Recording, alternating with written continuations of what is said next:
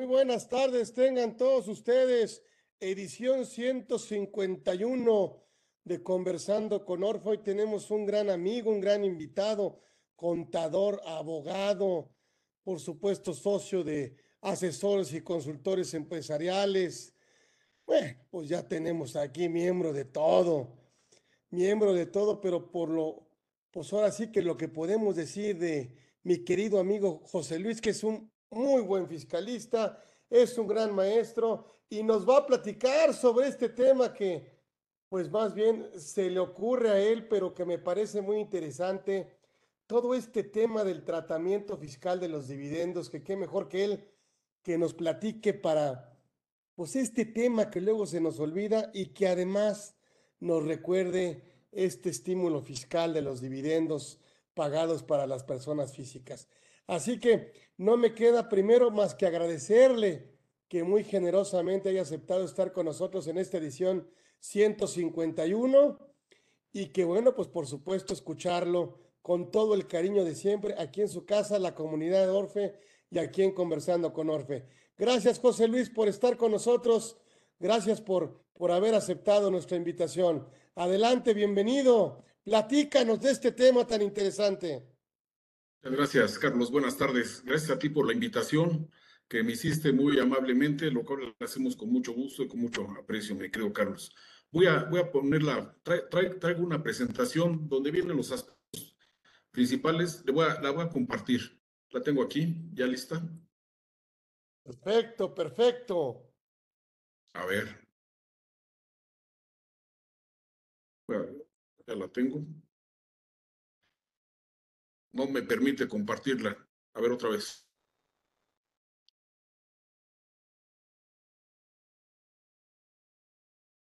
Compartir, le voy a compartir.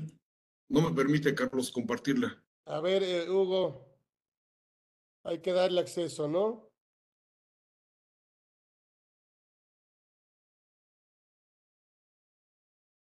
A ver.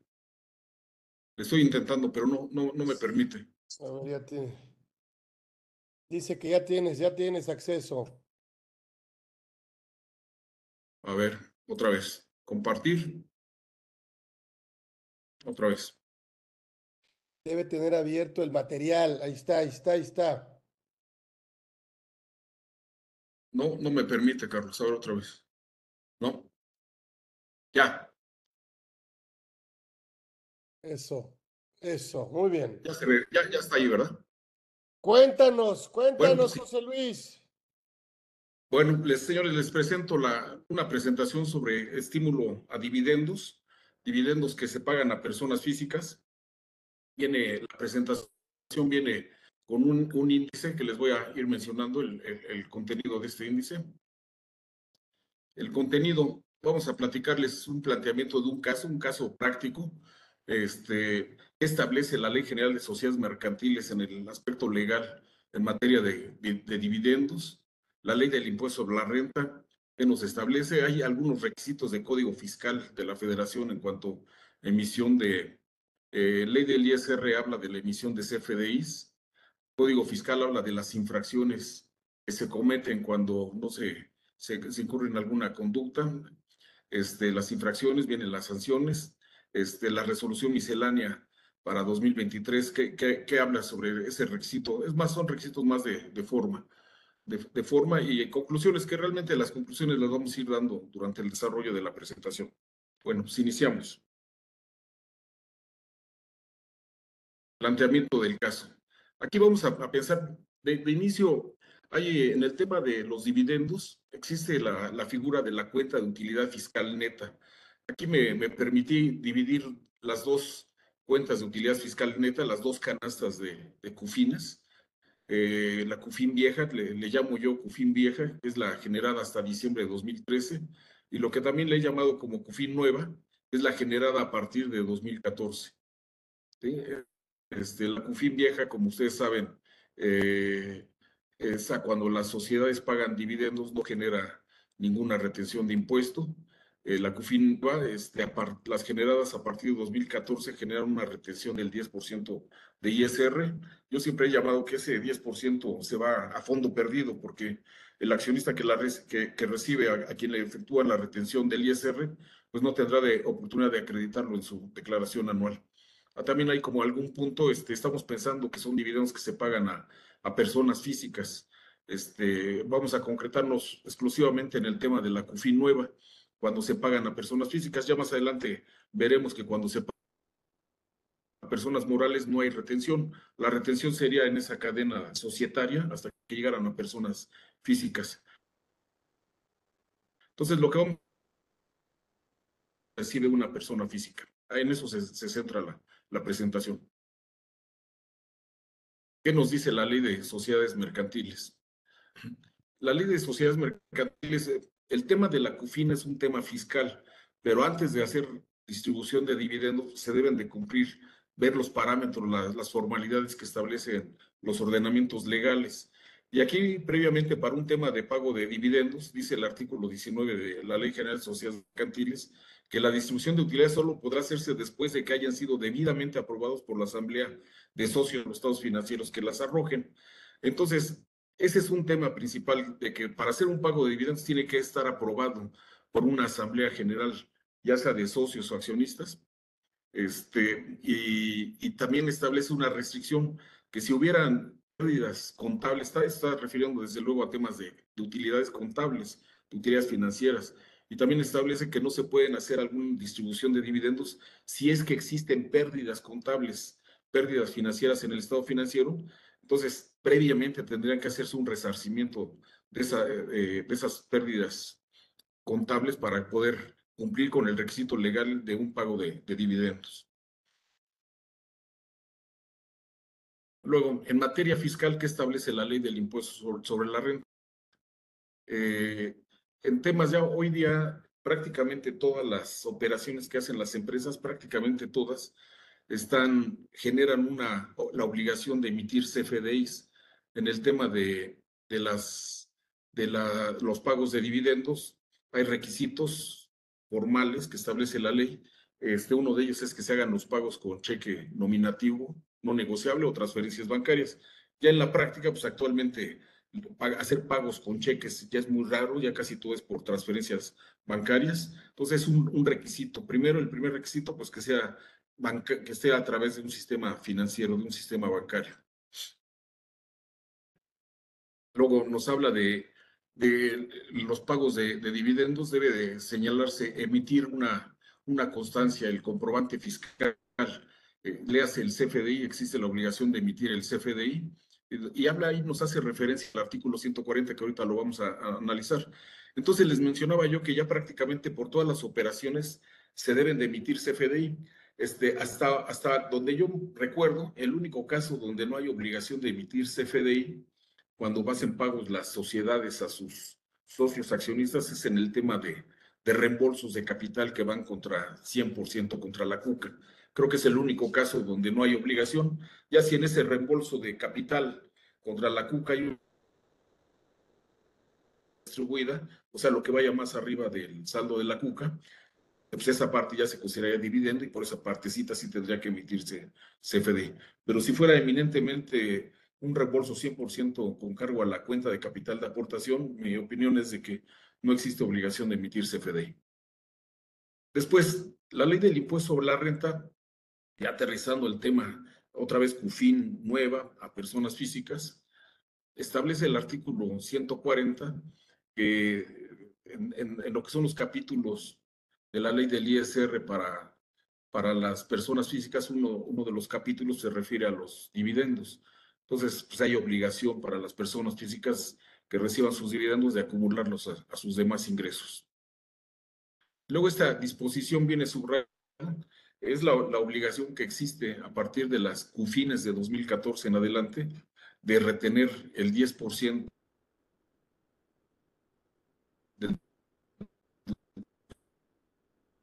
alguna. Esta parte, realizado conforme a este párrafo será definitivo. ¿Qué significa? Imaginemos que una, que una persona física recibe un dividendo de, de 700 mil pesos. Entonces, 700 mil pesos. En, en, en, el momento de hacer el pago, la, la emisora le retendrá el 10%, le retendrá 70 mil pesos y, y, la transferencia bancaria o el cheque se lo haría por 630 mil. Esa, esa, esa, retención del 10% es un pago definitivo, significa que esta persona física no va a poder acreditarlo en su declaración anual. En la declaración anual tendría que acumular los 700 mil. ¿sí? Pongo 700 mil porque en la acumulación no acumula 700, acumula los 700 piramidados. Significa que piramidados, los 700 se convierten en un millón. Esa persona física acumulará un millón en esa declaración anual y acreditará el 30% de ese millón. Entonces, eh, pero el 10% que le retuvo la sociedad, ese no tiene oportunidad de acreditarlo, por eso mi apreciación es de que ese 10% se va a fondo perdido. Esto es para cufines nuevas a personas físicas.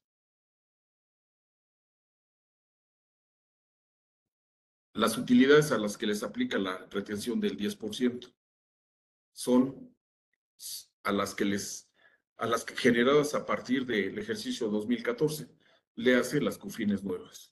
Entonces, si repartieran esa disposición transitoria, dice que la obligación de retención del 10% solo aplica a las generadas a partir de 2014. Así les llamé yo como de la canasta nueva, de la CUFIN nueva. Eso significa que, que las generadas hasta 2013, de 2013 hacia atrás, pues no les, no les genera la retención del 10%.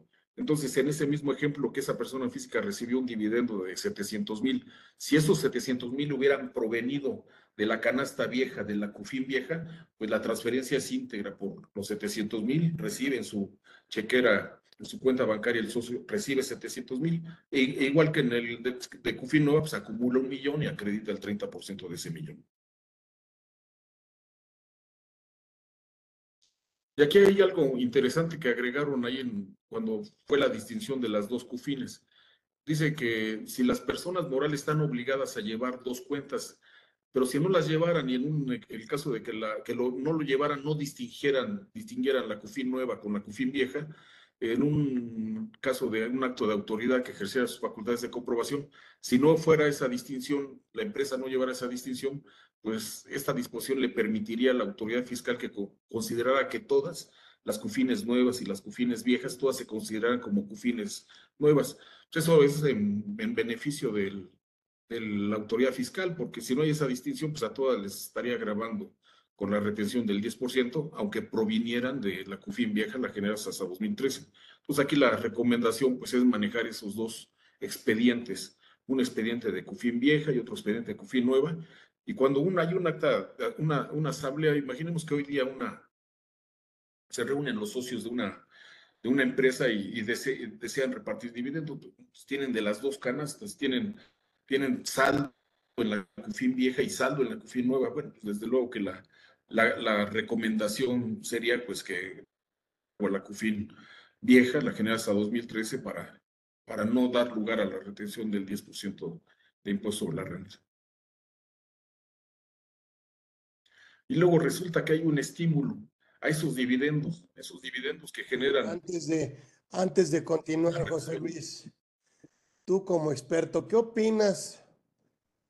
¿Qué pasaría en el supuesto de que la empresa, sabemos que la CUFIN es de la persona moral?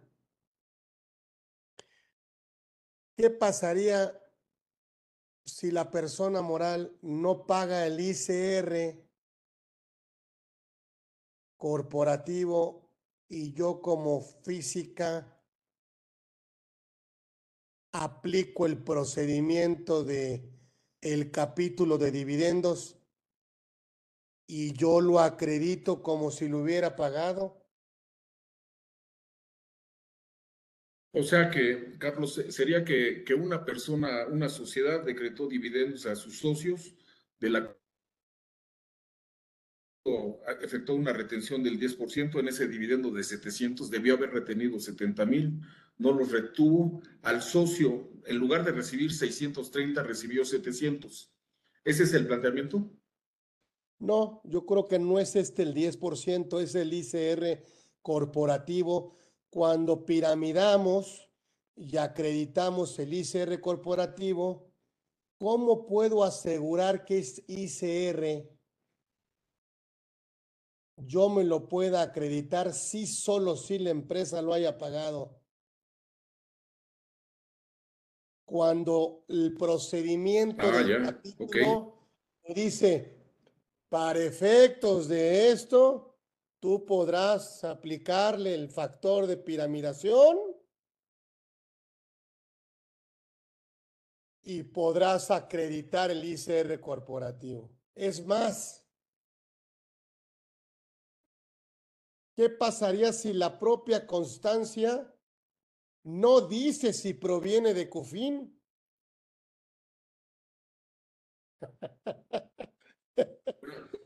Buena pregunta, buen, buen planteamiento, Carlos.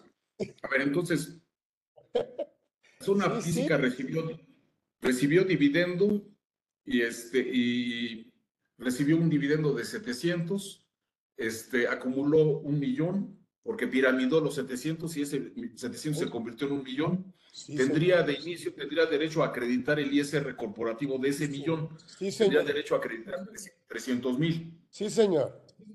Y entonces resulta que ese ISR corporativo este, no lo enteró la sociedad. No lo enteró, no lo Mm. pagó, porque es de la sociedad, ¿ok? es de la Mi persona apreciación-. Yo podría Mi acreditarlo, apreciación, claro, si yo, yo aplico el procedimiento del capítulo de dividendos. Pero, ¿cómo estoy seguro yo de que la sociedad pues lo pagó?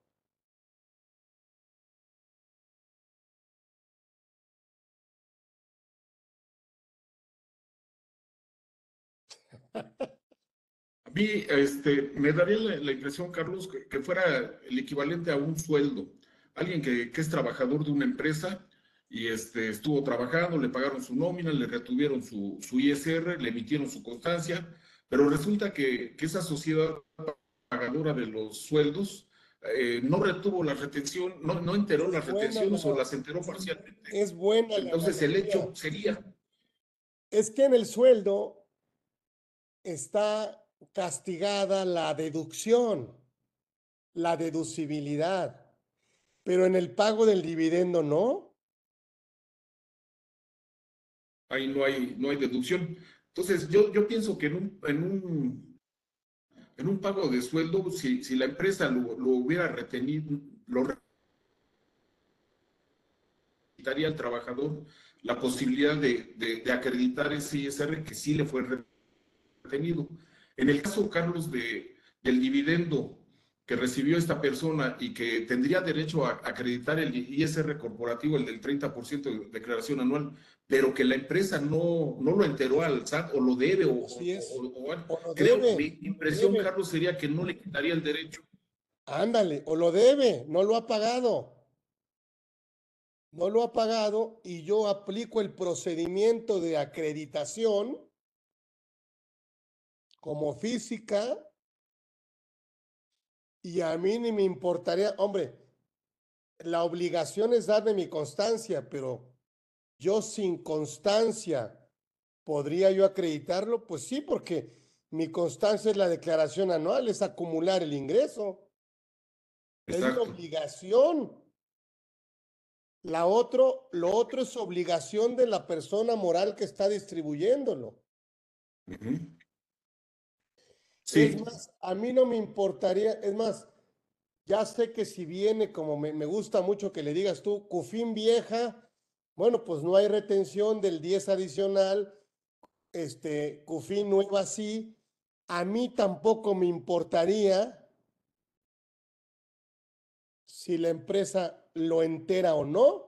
Yo ya sé que no tengo derecho a acreditarlo, pero, pero, ¿tú qué opinas de eso? O sea, ¿dónde queda el, el tema de la física, o sea, del socio, accionista, persona física, de lo que deje de hacer la persona moral? Esa es la pregunta.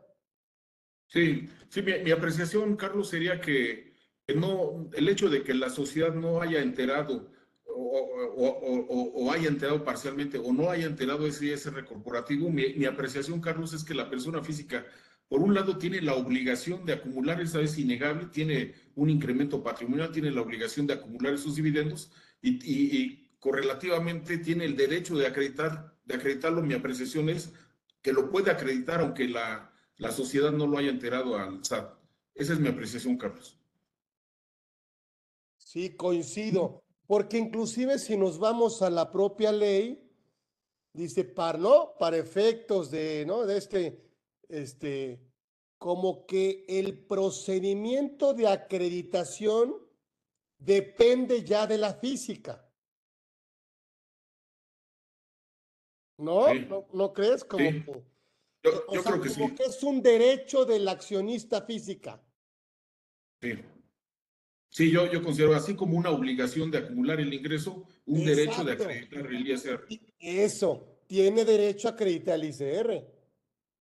Pero es que nos ha tocado, José Luis, que es que no le entregó la constancia, es que no le dice que viene de capital eh, eh, eh, de utilidad contable, es que no, le, no le dice si viene de CUFIN o no, es que, oye, pues yo agarro lo que me depositan en mi cuenta y lo acumulo, aplico el factor y, y pago la diferencia.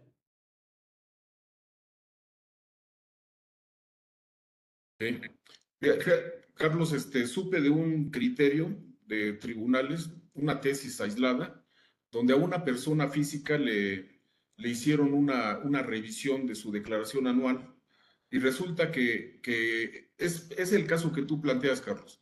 A esa persona física eh, hicieron una revisión a la pagadora de los dividendos y esa pagadora de los dividendos no tenía como tal la CUFIN. la tesis más o menos apuntaba así que no tenía CUFIN. Y por lo tanto, la persona física no calificaba su ingreso, sí calificaba como acumulable, pero no en el capítulo de, de, este, de dividendos, sino que en su capítulo de otros ingresos. Y en esa tesis apuntaba que ante la cuestión de que la emisora no había enterado el ISR corporativo, la tesis apuntaba que, que el, el socio accionista tampoco tendría derecho a acreditar el ISR que no fue enterado por la, por la sociedad pagadora de los dividendos. Es buen ejemplo. Pero digamos, pero, digamos ahí, Carlos, este, pues ahora sí que le, si la, la, emisora no pagó el ISR, pues es tema de la emisora, tendrá que exigirle la responsabilidad de ese, de ese ISR propio, el corporativo, pero no debería, mi apreciación es que, debería que no debería de influir eso al socio que recibió los dividendos. Exacto, mira, dice, dice, las personas físicas deberán acumular a sus demás ingresos los percibidos por dividendos. Clarísimo. ¿Sí? Dichas personas físicas podrán, podrán acreditar contra el impuesto que se determine en su declaración el impuesto sobre la renta pagado por la sociedad. pagado por la sociedad que distribuyó el dividendo siempre que quien efectúe el acreditamiento considere como ingreso acumulable el monto del impuesto pagado a dicha sociedad y además eh, eh, cuenten con la constancia y el comprobante.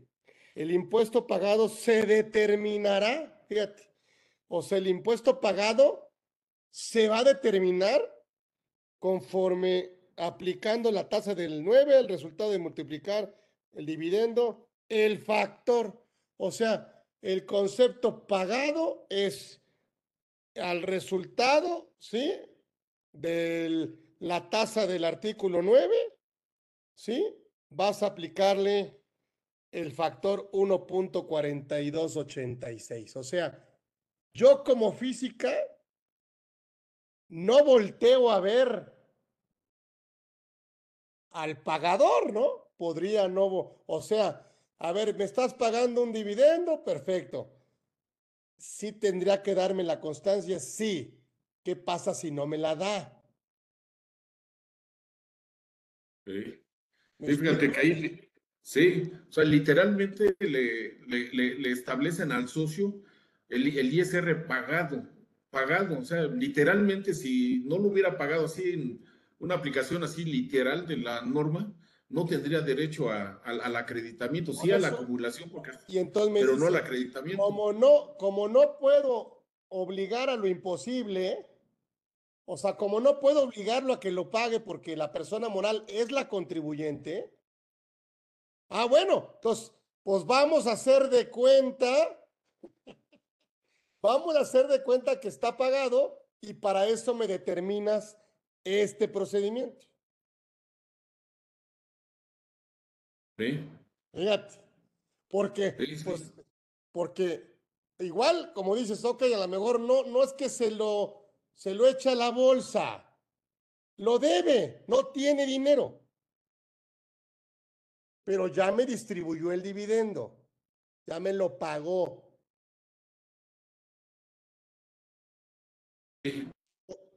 Como ya lo recibí, tengo la obligación de acumularlo, pero tengo el derecho a acreditar el ICR corporativo.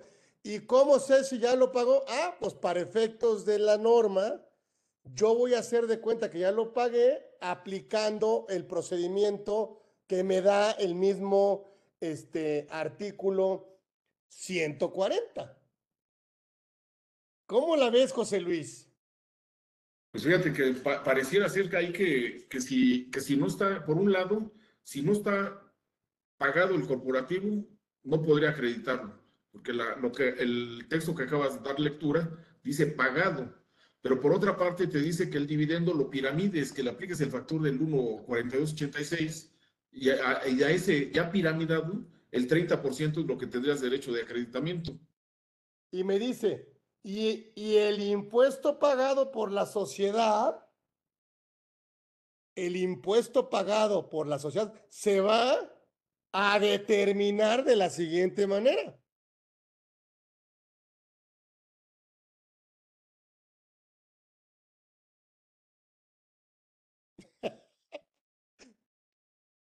¿Eh? Está, está interesante. Es el que está interesante porque, oye. ¿cómo? Oye, entonces me voy a meter, a ver, yo invierto en una empresa X que soy accionista. ¿Y cómo sé? Entonces, entonces mejor, para efectos de ver si ya lo pagaron o no, pues pídenle su, su, su ficha de pago, su, su declaración anual con, su- con la ficha de Sí. cap. O sea, imagínate. Sí, y, podría llevar, a, llevar al extremo de que la sociedad, como son dividendos de esa CUFI nueva, lle- podría llevar al extremo, Carlos, de, de que a lo mejor la empresa me da el- la declaración anual de 2014, de 2015, y esa le exhibo a la autoridad, mira, pues acá, acá dice que pagó, y la autoridad diría, oye, pues ¿cómo sé que te pagaron de, de esas CUFINES? A lo mejor te pagaron de la de 2020 y no tienes declaración anual de la de 2020. No, pues, Ah, Podríamos llegar incluso a ese extremo, ¿no? Entonces pareciera como si yo tuviera el derecho de cobrar un dividendo fiscalizando este, al, al- al pagador cuando pues yo tengo, solo tengo una obligación, ¿eh? Fíjate, tengo dos obligaciones, bueno, una, porque la otra es implícita. Si yo cobro un dividendo, yo tengo la obligación de acumularlo. Y yo los ingresos acumulables los tengo que declarar. Entonces, si quieres, dos obligaciones tengo yo. Acumular el ingreso y declararlo. Sí. Lo demás, pues prácticamente es un procedimiento. Sí, así, así debería de ser. Y luego im- imagínate un poquito complicando un poco las cosas. Ahí cobra la persona física el dividendo de, de- de quien lo generó. Pero ¿qué sucede si esa empresa que, que me pagó el dividendo a su vez es socia de otra empresa? O sea que a lo mejor no es una CUFIN propia. Bueno, es propia porque la, recibió, no la generó, sino la recibió porque a, a su vez recibió dividendos de otra emisora a, a esta de la sociedad en cuestión y esta es la que me paga el dividendo. Entonces ya el entero del ISR corporativo ya no es con la que me pagó el, el dividendo, sino la que se lo pagó a ella. O sea, puede generar una serie de complejidades, ¿no? Pues sí, porque si yo le pago a una persona, socio, persona moral residente en México, no lo va a acumular, pero sí va a ser CUFIN el receptor. Entonces, a lo mejor la CUFIN de la receptora es la que me están dando a mí. Sí. Sí, y, habla de un saldo de CUFIN. Ahorita yo mencionaba que, que a lo mejor eran de, de, la, de 2014, 15, 16. No, está equivocado el comentario, Carlos, porque, porque realmente es de un saldo de CUFIN. Cuando se pagan dividendos no es de ejercicio, es de un saldo, de una canasta global, ¿no? Entonces, eso implicaría que el socio tendría, debería tener ahora sí que una integración muy pormenorizada de las generadas, lo actualizado, lo pagado, etcétera. Estaría una misión muy compleja, ¿no?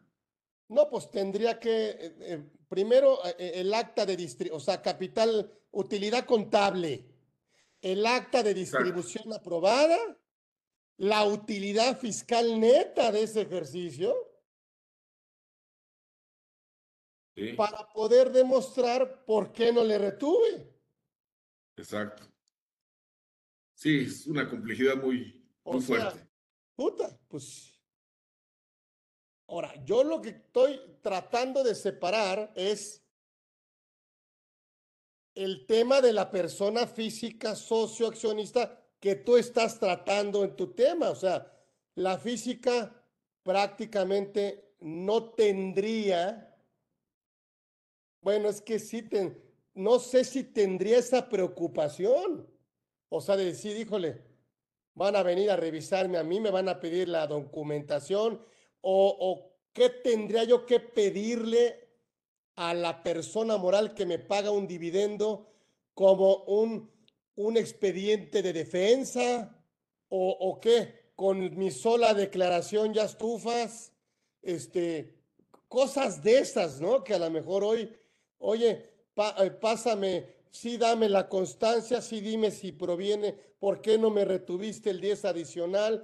Este, yo tendría que hacer eso para efectos de, de, proteger un, un, acto de autoridad en, la, en el socio física.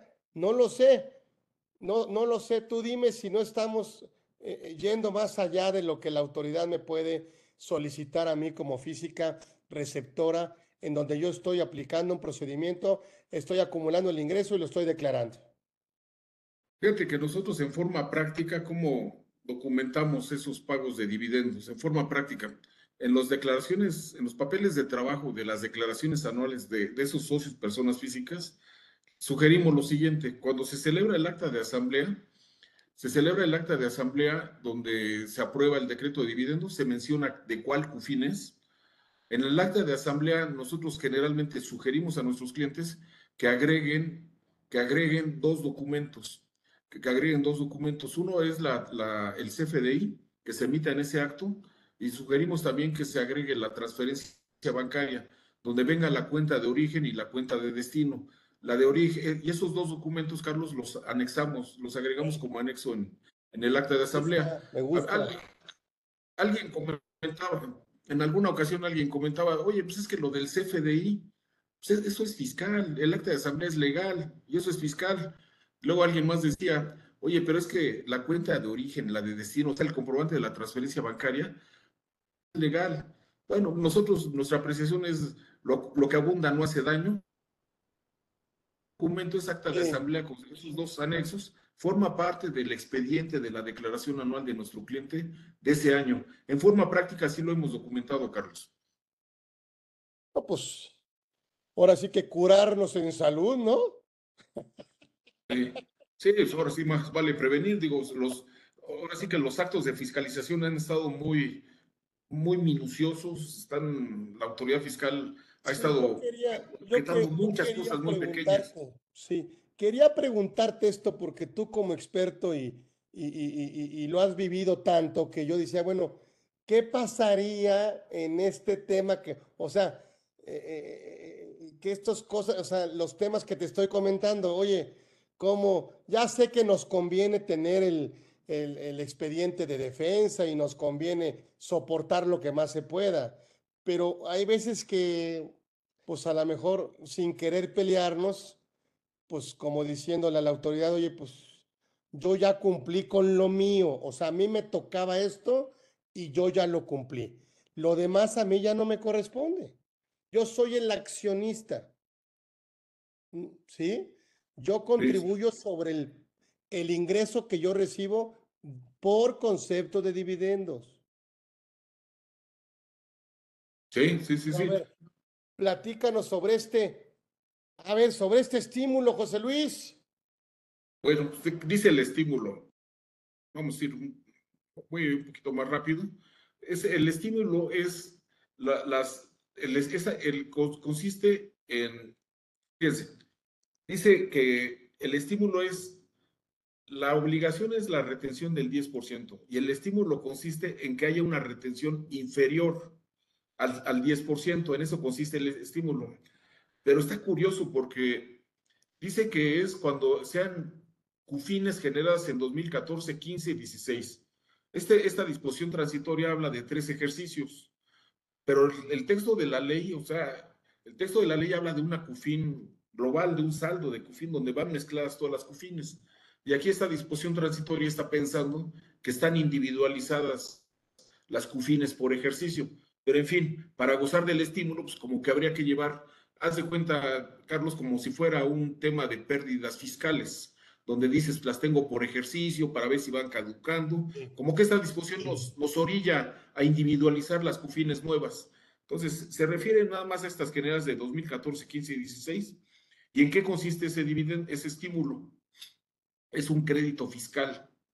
Entonces, fíjense, a ver cómo, qué lectura le dan ustedes. Si se distribuyen esas de 2014, 15 y 16, si se distribuyen en 2017, dice textualmente la norma, porcentaje aplicable al monto del dividendo o utilidad distribuido. Porcentaje aplicable al monto del dividendo o utilidad distribuido. Entonces, si fue en dos- 2017, el 1%. Si es en 2018, el 2%. Y si es de 2019 en adelante, 2019, 20, 20, etcétera, de esa canasta de 14, 15 y 16, es el 5%. ¿Cómo, ¿Qué lectura le deberíamos de dar a ese 1%? Dice porcentaje aplicable al monto del dividendo utilidad distribuido. El dividendo fue de 700 mil pesos en nuestro ejemplo. Y entonces, ¿cuánto? Sin esta disposición transitoria, la retención tendría que ser de 70 mil pesos. Con esto, la retención tendría que ser de 7 mil pesos. En 2018, de 2000, eh, el 2%, el 5% sobre el dividendo. O en lugar de aplicar una tasa del 10, aplicar la tasa del 1, 2 o Sí. 5. Mm, ay, caray. Yo diría que la... ay, esa- ¿Cómo ves? yo creo que es el beneficio, ¿no? O sea... Ay, caray. A ver, Entonces, tenemos déjame regreso tantito, Carlos. A ver, regrésate. Déjame regresarte tantito. Es, Mira, me regreso a esta parte. Me retienes Mira, el nada 9. Exacto, exacto, porque dice, el estímulo a que se refiere esta fracción consiste en un crédito. Por eso En es un crédito crédito del 1. Entonces, exactamente. Entonces, en el año, en esos, de esa canasta, si repartí en 2017, esos 70 mil tengo de- derecho a un crédito del 1%. Entonces, no, no son 70 mil, serían 70 mil menos 7 mil. Es el 9%. En 2000 2018 el crédito es del 2%. De la tasa de retención del 10 le quito el 2 y la retención tendría que ser del 8%. No, en el ejemplo es, Y, y de en 2000 lugar de retenerte, en lugar de retenerte 70 mil, ¿sí? Te retengo 63 mil. Exacto, le hace el 9%, 10 menos el 1. En 2018 sería 10% menos 2%, menos 2, Ahora sí, el cierto. 8. el 8, Te retengo 56 mil. exactamente, 56 mil. Y en el 2000 en adelante le hace la mitad, ¿no? Ahora sí, te retengo eh, 40, eh, sí, 45, Serían 35. 35. Te retengo 35 mil. Si lo que estás distribuyendo es desde 2014, 15 y 16 y me lo pagas en 2017, 2018 o 2019 en adelante. Exacto. Y este, es- es- es- ¿estás de acuerdo, Carlos, que, que esta disposición transitoria te obliga a individualizar la CUFIN cuando el texto de ley, el procedimiento de ley, te, te te lleva a un saldo, a una canasta global sin identificar capas? Aquí te obligan a identificar capas, Sí. ¿verdad? Híjole, pero está, está complicado, ¿no?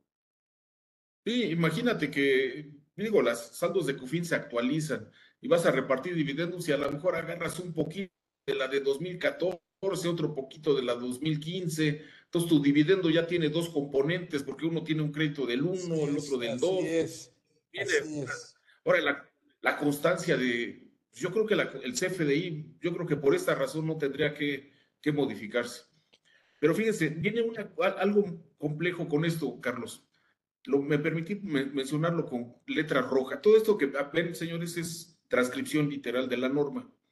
Fíjense, dice en letra roja, las personas morales cuyas acciones no se encuentren colocadas en bolsa de valores, o sea, léase, personas morales SAs de CBs, comerciales, las que no coticen en bolsa, concesionadas en los términos de la ley del mercado de valores y apliquen el estímulo a que se refiere esta disposición, o sea, el 1, 2, 3 o 5, coma, deberán optar por el 32A del código.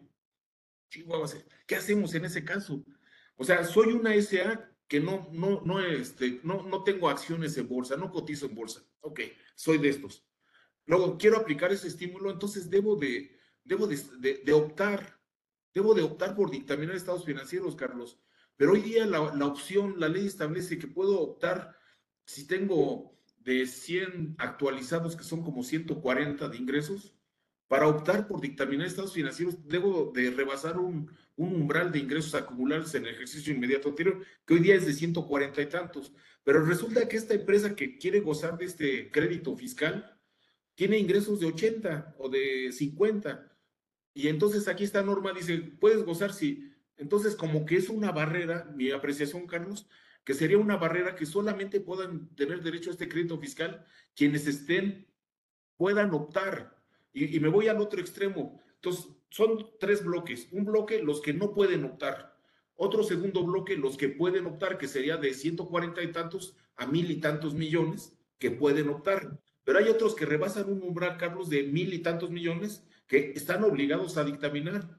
Entonces, este crédito solamente les, les funcionaría, mi apreciación, a los del segundo bloque. A los primer bloque donde no pueden ni optar, creo que no. A los del tercer bloque que están obligados a dictaminar, creo que tampoco. Mi apreciación es que sería solamente para el segundo bloque, Carlos. Órale. Mira, ya viste que hay, mucha, hay muchas preguntas y muchas se encajonan al tema de la persona moral que paga, que paga. A ver, yo invierto en una empresa que cotiza en bolsa y me pagan a mí un dividendo. A mí tendría que preocuparme si ella ya pagó, no pagó. O sea, ¿con quién llego? ¿A quién? O sea, yo, yo, es lo que yo digo, o sea, yo tengo que, yo tengo una obligación y una opción. La obligación es acumular el ingreso. Y la opción es, es el derecho de acreditar el impuesto que la persona, el impuesto pagado. ¿Qué pasa si yo tengo eh, utilidad contable y jurídicamente, que era lo que tú decías, yo cierro el ejercicio? Yo digo, ganamos tanta lana contable. Y a lo mejor puedo tener, fíjate, en los peores de los casos, porque no quiero manejar el extremo de que tenga pérdida fiscal con utilidad contable, porque entonces tampoco podría, ¿verdad? No, no sé, ahí se, se, sí. Porque tendría que provenir de una utilidad fiscal neta. Así es. ¿Sí me explico? Sí. Pero mira, dice aquí, se tiene que pagar el ICR. A ver, déjame, mira, fíjate las preguntas. Está interesantísimo el tema, ¿eh? A ver. Se requiere en todo caso, dice Sebastián, constancia de retención que menciona qué tipo de dividendo es. Esa es una obligación de la moral expedirla.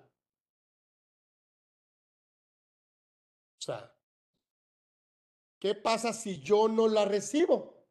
Y yo a mí me llega a mi cuenta un millón de pesos. y me dice la asamblea, ya se aprobó la distribución. A mi persona física me tendría que interesar que la constancia dijera, ¿por qué no me retuvo? Si viene de Cufino, no, a mí no me interesaría. Ese es un tema para la moral. Claro. Porque ¿qué pasa si no hay utilidad contable y no hay utilidad fiscal y me pagan una lana? Pues tendría que pagar un ICR, la moral. Así es. Sí. Y, y pienso, se Carlos. Requiere, en todo caso, constancia de aquí con Sebastián. Gracias. es que está interesante. Dice Ricardo, ah, mi querido Ricardo González. ¿Cómo puedes acreditar, cómo puede acreditar la persona física el ICR corporativo no pagado por la persona moral? Pues aquí me está dando el procedimiento. El impuesto, dice aquí, este, dice, el impuesto está omitido y el obligado al pago del impuesto. Sí, la moral.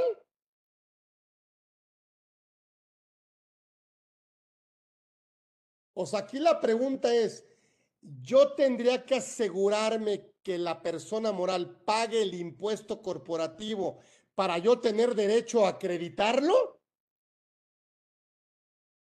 Mi, mi apreciación es que no, que no, porque ya tendría, sería tanto como que el socio accionista tuviera funciones de verificación, fiscalizadoras, ¿no? Y además, este, sería una tarea, tarea imposible. A, a lo mejor tú y yo pudiéramos revisar un saldo de CUFIN, pero un socio accionista empresario que es ingeniero, que es arquitecto, que tendría que estarse auxiliando de especialistas para poder validar esa información. Y luego un tema de las sociedades, digo, estarán de, disponibilidad de entregarle a sus socios, una sociedad que tenga 48 socios, a todos les tenga que dar la información, acceso.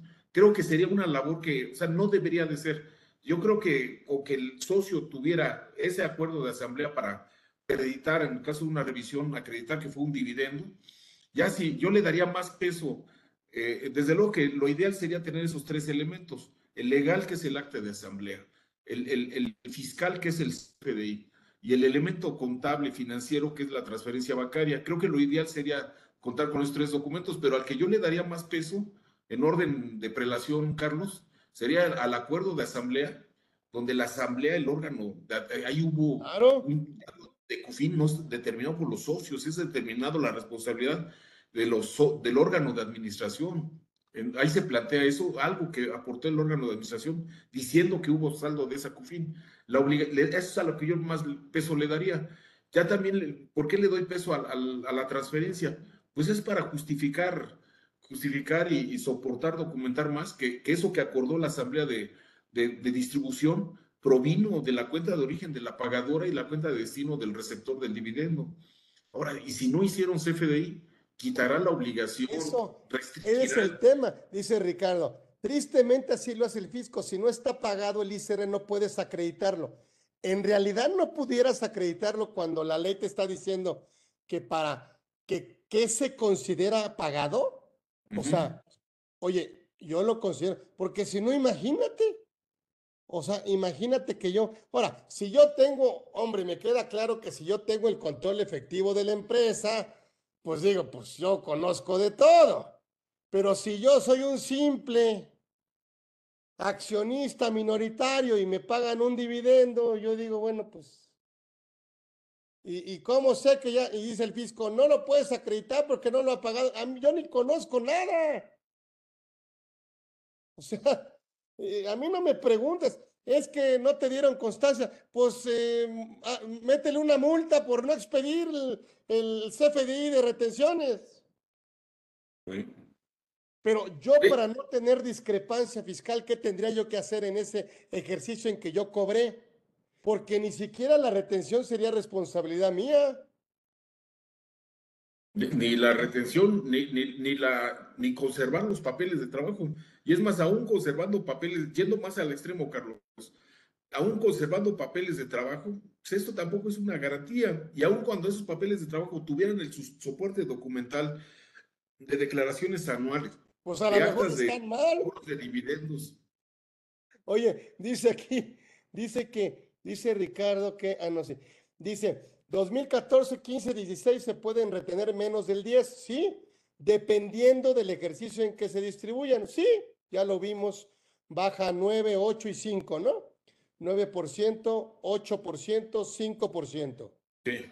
de retención, que como dices tú, va a fondo Con la, con perdido la porque no obligación de que debes de optar. Eso, va a fondo perdido, como dices tú, no tiene derecho, hace pago definitivo. Si el patrón enteró, dice. Sí, dice, dice, este, es el mismo caso que dice José Luis, si el patrón no enteró la retención de salarios, el ICR está omitido y lo debe, y lo debe la persona física en salarios. No, como que no, ¿verdad? Ya se lo A ver, retuvieron. mi patrón no me retuvo. ¿Yo lo debo? Eh, el- es buen, buen planteamiento. O sea, es, eh, Es- el es trabajador. Bueno, la ley se protege con la no deducibilidad. Dice Ricardo, tú eres el contribuyente, sí, también tiene razón. O sea, yo soy el contribuyente, el empleado. En el caso del dividendo, no, sí es una referencia, pero en el dividendo, como no es deducible, ¿sí? No tiene ese tema de cobertura. O sea, el fisco dice, ok, pues si no me tuviste, enteraste la retención, pues te lo hago no deducible y tú me lo pagas. Exacto. ¿Sí? No obstante No de- que el contribuyente es el asalariado.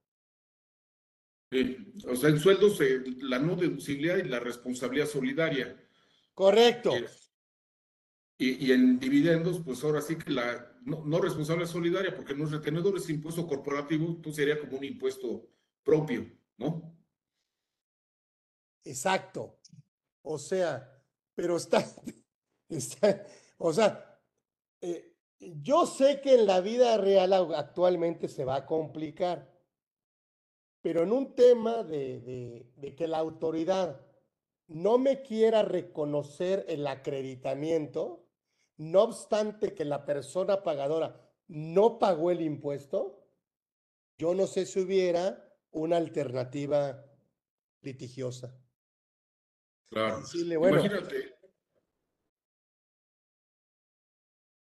Un, un caso ahí parecido, imagínate que es una empresa exportadora, es una experta, una empresa del sector primario.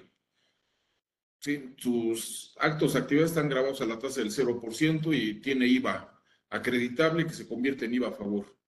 Entonces acude en- a solicitar la devolución del impuesto, que el SAT pudiera argumentar, estoy yendo quizás a un extremo, Carlos, argumentar, dice, oye, de estos IVAs acreditables no tienes derecho a acreditarlos. ¿Por qué? Es que el, tu proveedor, el que te trasladó ese IVA acreditable, no lo enteró. no lo enteró. Pues cóbrale, Pues, ¿no? Pues Pues cóbrale. sí, cóbrenle, pero, pero no podría coartarle su derecho a devolución al contribuyente. A mí ese extremo es el que, el que me da la impresión que debería suceder en el tema de los dividendos, que tendrían que cobrarle al, al obligado, al obligado a, enterar ese ISR corporativo, porque si no, entonces le llevan la obligación a la persona física y le limitan, le, le- le obligan a su acumulación y le, le restringen el acreditamiento. Entonces, es, ese dividendo en total, ya no sé si se piramidaría o no, pero el 35% tendría que ser directamente a la tasa máxima. El impuesto corporativo lo acabaría pagando la persona física.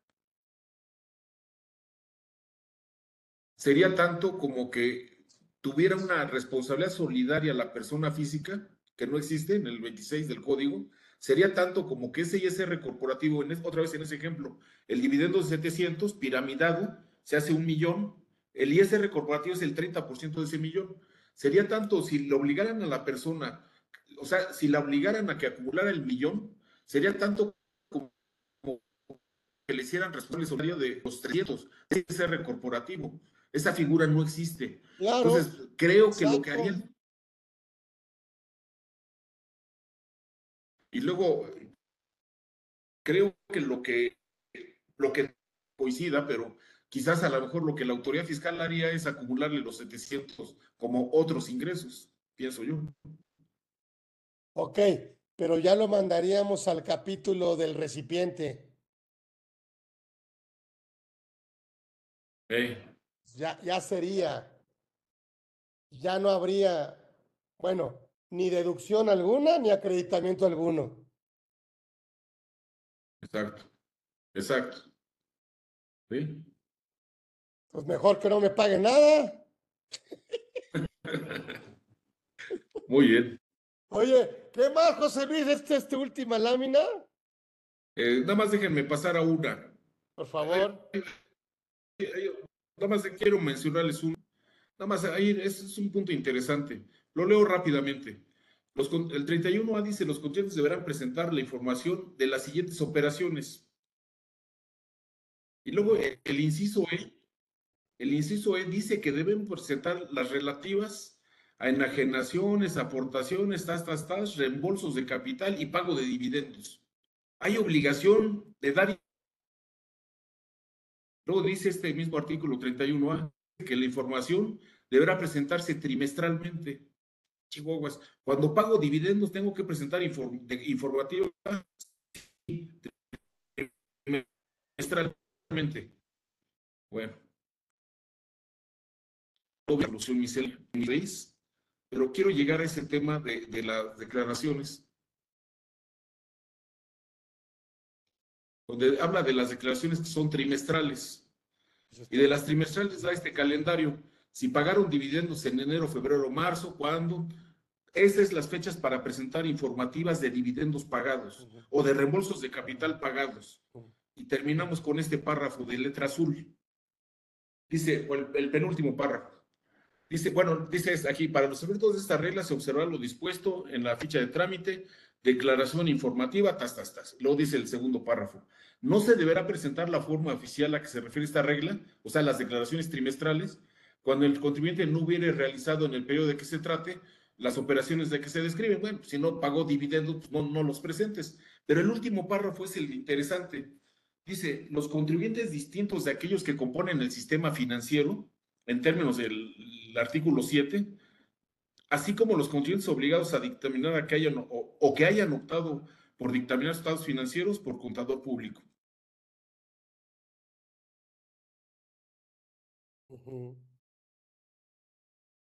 ¿Cómo ven? Ahora tenían un umbral, ¿no, José Luis? Que es 60 millones, ¿no? De 60, exactamente. Entonces, aquí lo que dice lo que dice es que los habla de, de, estos tres y luego dice en términos del 52 y que hayan cumplido con la prestación de dicho dictamen en tiempo formal, quedarán relevados de declarar las operaciones cuyo monto acumulado, o sea, los dividendos pagados, sean inferiores a 60 millones. Entonces, aquí en primero es que los dividendos pagados en el año, que los dividendos pagados acumulado en el ejercicio que no excedan de 60 millones. Bueno, la obligación es trimestral. Híjoles, yo no sé si en el primer trimestre sé que no voy a rebasar, en el segundo no sé si voy a rebasar, pero en fin, lo que dice este artículo, que dice quiénes no están obligados y habla de un umbral de 60 millones, pero fíjense cómo dice Carlos. Dice los contribuyentes distintos de los que componen el sistema financiero. Ese es uno. Así como los obligados a dictaminar, ese es un segundo bloque. O los que hayan optado por dictaminar un tercer bloque. Entonces, el segundo bloque, los obligados a dictaminar son los que excedieron mil y tantos millones. Los que hayan optado por dictaminar, ese es el tercer bloque, que hayan optado. Pero la pregunta es, ¿quiénes caen en el primer bloque? caen en el primer bloque, dice, los contribuyentes distintos de aquellos que componen el sistema financiero. ¿Quiénes son ellos? Pues ellos, pues son todos. Pues todos, pues, pues cualquier hijo de Todas las SAs. Sí, todas las SAs, todas las comerciales, industriales, entonces es todos. Entonces, el tema del umbral les aplicaría a todos. Nada más con que no hayan rebasado los 60 millones, esa obligación que establece el código de presentar declaración informativa trimestral por dividendos. Si esos dividendos en un año no rebasaron ese umbral que, que tú tienes presente, este, pues no estarían obligados a presentar esa declaración informativa trimestral. Y pues con eso terminaría la presentación, Carlos. Hombre, qué amable. Un agasajo, mi querido José Luis. El maestro José Luis Medina estuvo aquí con nosotros. Con este, es que me encanta el tema porque se presta, o sea, se presta mucho debate. Sabemos que hoy la autoridad, pues, la verdad es que si no tenemos esa información soporte, vamos a meternos en problemas. Yo no me quiero meter en problemas. Solamente estoy diciendo, bueno, si puedes obtenerla y puedes soportar eh, eh, eh, para darle la naturaleza y el tratamiento correcto a lo que estás recibiendo, excelente. Aquí el tema es, ¿y si no puedes hacerlo, tú perderías ese derecho? Sí. E, ese sería el tema. Oye, yo no tendría que, no tendría por qué estar obligado. Oye, es que te sale fácil, hombre, prevenir y más que lamentar. No, no, no, no te pongas en ese plan, este, mejor que te den la información. Está bien, todo así sí se puede. Y cuando no se puede, pues me estás diciendo que si no tengo la certeza de que la persona moral pagó el impuesto, yo pierdo el derecho de acreditar el impuesto corporativo. Yo creo que no. Yo también. ¿Verdad? Yo creo que no.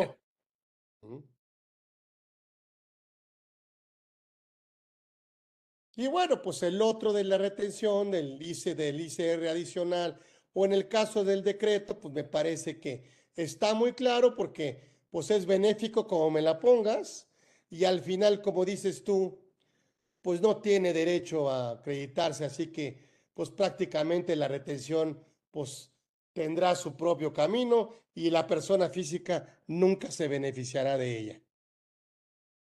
Sí.